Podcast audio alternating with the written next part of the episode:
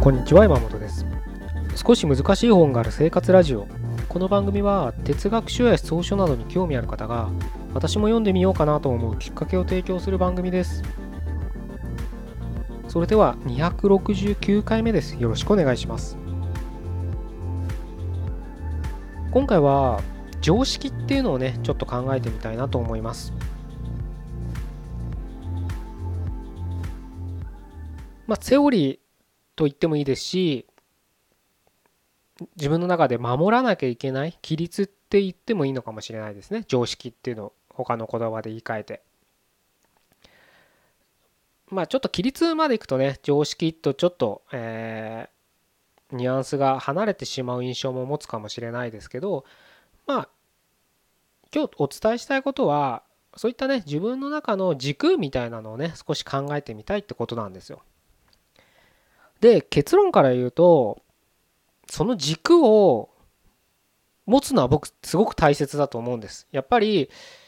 かっこいいじゃないですか軸があった生き方してる人たちって。どんな文脈においてもね自分というものを持ってる人って言ったら分かりやすい人もいるかもしれないですけれど目指すものがあるとかやりたいことがあって打ち込んでる人とかってやっぱり美しいかっこいいと思いますよね。だからねそういった意味でうん、すごく大切なことだと思うんですけど持つことはね。ただその軸は変化をさせていくものなんだっていうふうに捉えてほしいなと思うんです。未来英語ずっと変わらない軸っていうのは多分どっかで間違える。もちろんねすごくなんか大きな倫理的な話をしたいわけじゃないんですよ。生き方なんだろうな。人を殺してはいけないとかね。変な例ですけどそういったのは多分未来英語変わらないと思うので、うん、あちょっとね、これも語弊があるかな。うん、確かに、じゃあ戦争の時はどうなんだみたいな話にもなってしまうので、そういったところで考えても、変わらないってことはないのかなって気もしてきますよね。今日はね、それをちょっと考えてみたいというかお伝えしたいことなんですよね。で、まあちょっとそのぐらい大きな問題になるとね、いろんな議論が発散してしまうんで、もう本当僕らの身近な危険な例でいいと思うんですよ。例えば、僕小さい頃、かすかに覚えてるんですけど、電車の中でタバコって吸えてたはずなんですよ。あの、よくその、ボックス席みたいなある電車、ちょっとあの、小旅行的なね、電車あるじゃないですか。ああいうのってあの、膝、肘掛けか。のところになんかタバコ灰皿みたいなのついてたはずなんです。バスとかもついてたと思うんですよ。目の前の座席にパカって。だからその時代はタバコは当たり前に吸えるのが常識だったんです今じゃありえないですよね。もうタバコ吸う場所を探すのが大変ですよね喫煙者の人は。もう僕はタバコ一切吸わないんで彼らの苦労はわからないですけどまあ街中見るとねちっちゃい喫煙所にもうわーってたかってますよね。そういうあと本屋本屋とか行くと都内喫煙マップとか言ってねあの喫煙所マップか、うん、みたいな地図が出てたりしてるぐらいですからまあ今スマホでみんな探すのかもしれないんでねその地図が売れてるのかどうかわからないですけど。うん。そういう時代があったのかなと思うとね、うん、今じゃ考えられないですよね。うん、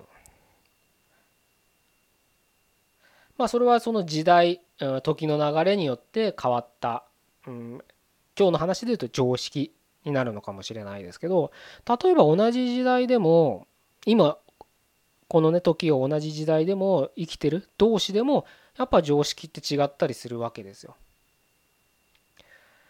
例えばあのロードバイクとか乗ってる人ってあの、まあ、この聞いてくださってる人もいるかもしれないですけど特に男性がもし聞いてたらあのそうだよなって思っていただけることなのかなと思うんですけどロードバイク乗る人ってすね毛剃るんですよね男性は。まあ女性はね生えてる人の方が少ないからあれですけど男性ってすね毛剃るんですよ。まあもちろん剃ってない人もいるのかもしれないですけどロードバイクの世界ではもうそれが常識になってしまう。逆に沿ってない人の方がちょっとえって思われちゃうんですよ。不思議な空間ですよねそれは。まあ最近ね男性も女性化してきて脱毛とか行くヒゲ脱毛とかね男性でも行く人がいるのでうんあのそこまで偏見がある人は少ないかもしれないですけどただやっぱりすね毛をねその剃る。でなかなかひげをね脱毛するとかだったらなんか濃い人とかいますから100歩譲って分かったとしてもすね毛を剃るって結構やっぱいないですよね。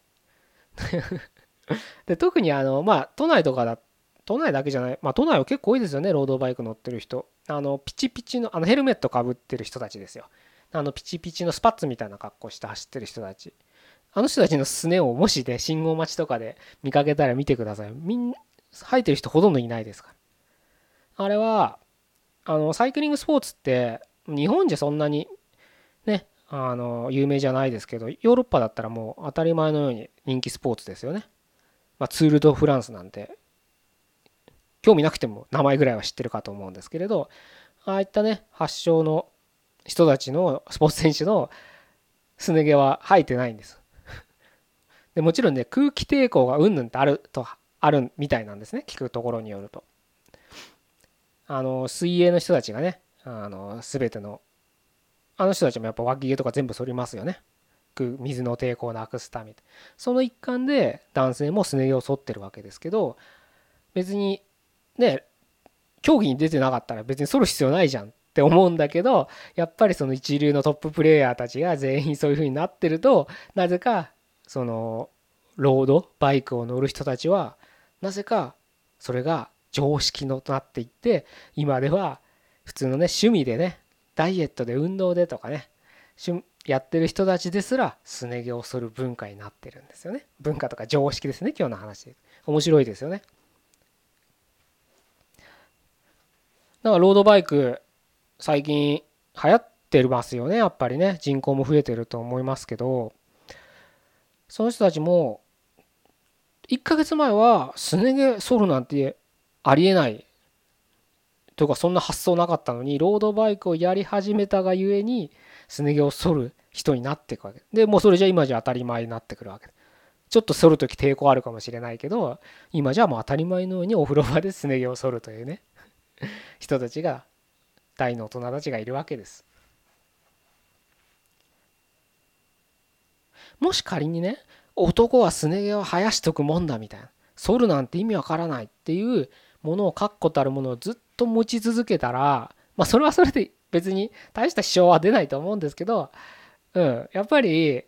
少し浮いてしまったりするはずなんですよそのグループ集団においては。まあそのぐらいどってことないって話ですしそんなとこに無理して合わせる必要ないっていろんな意見はあるのは分かるんですけどまあちょっとロードバイクねやったことある人だったらなんとなくその気持ちは分かっていただけるはずなんですよね。まあ僕やったことないんですけどうん。こうやってどんどんどんどん変わってくるわけです自分の中の常識っていうものは。で一番お伝えしたいのはやっぱその環境によって変わってくるんですよね。これはね逆を言えば今あなたが思ってる常識もあなたの環境で作られた常識でしかあ常識でしかないっていうことをちょっとでも分かっていただいて日々生きていくと少しは楽に生きられるのかなと思います。本当に辛そうに仕事してる人多いですよね。辛そうつまんなそうって言ったらいいのかな？でその背景はなんでそうしなきゃいけないのかって個人個人いろんな理由があります。けど大方生活のためなんです。それをバカにしてるわけじゃない立派なことっていうかしなきゃいけないことですか人間生きていかない生きていくには食べなきゃいけないし住むとこもなきゃいけないわけですからお金が必要ですからそのために仕事するっていうのはもうごくごく当たり前のことなんでそれを否定しているわけではないんですけれどそのそれがゆえに嫌で嫌でしょうがない仕事を毎日こなすわけです。人がほとんどなわけです。じゃあそれはなぜかっていうとそういったお金っていうのはサラリーマンっていうのはそういうものだみたいな。自分には何の取り柄もない。これしかやることがないんだ。才能もないし今からやりたいことも見つからないしもう年も年だしみたいなどんどんどんのことで毎日あとは死に向かって突き進む毎日毎日同じことを日々の繰り返しが続いていくわけです。それだってあなたの今いる環境が作ったただの常識でしかないって思うとなんかちょっと勇気が出るはずですよ。怖いのはわかるんですけどね。でもあの変な話ねあのその環境を飛び出したからって死ぬわけじゃないですから。もっと言えば死んだら死んだでそれはそれでしょうがないんですよ。でも死なないから安心してください。そんなねうん、会社辞めたからって死ぬわけじゃないですし会社辞めたら辞めたらねその環境に置かれたら人間なんかするんですまた仕事するかもしれないしどっか放浪行くかもしれないしもちろんね何か借金してねいい年こいて親のすねかじってとかね40過ぎで、うん、親のね年金目当てにしてとかそういうのはダメですけどうんその場に置かれたらねきちんとなんかわかんないけどその環境に応じてやることをやってるんです人間っていうの。なのであんまりね恐れずに今の常識も今自分が持ってる恐れ怖さっていうのはやっぱその常識に依拠してると思いますのででその常識っていうのは勝手に作ったものなんだと自分がねそういうふうにちょっと思っていただけると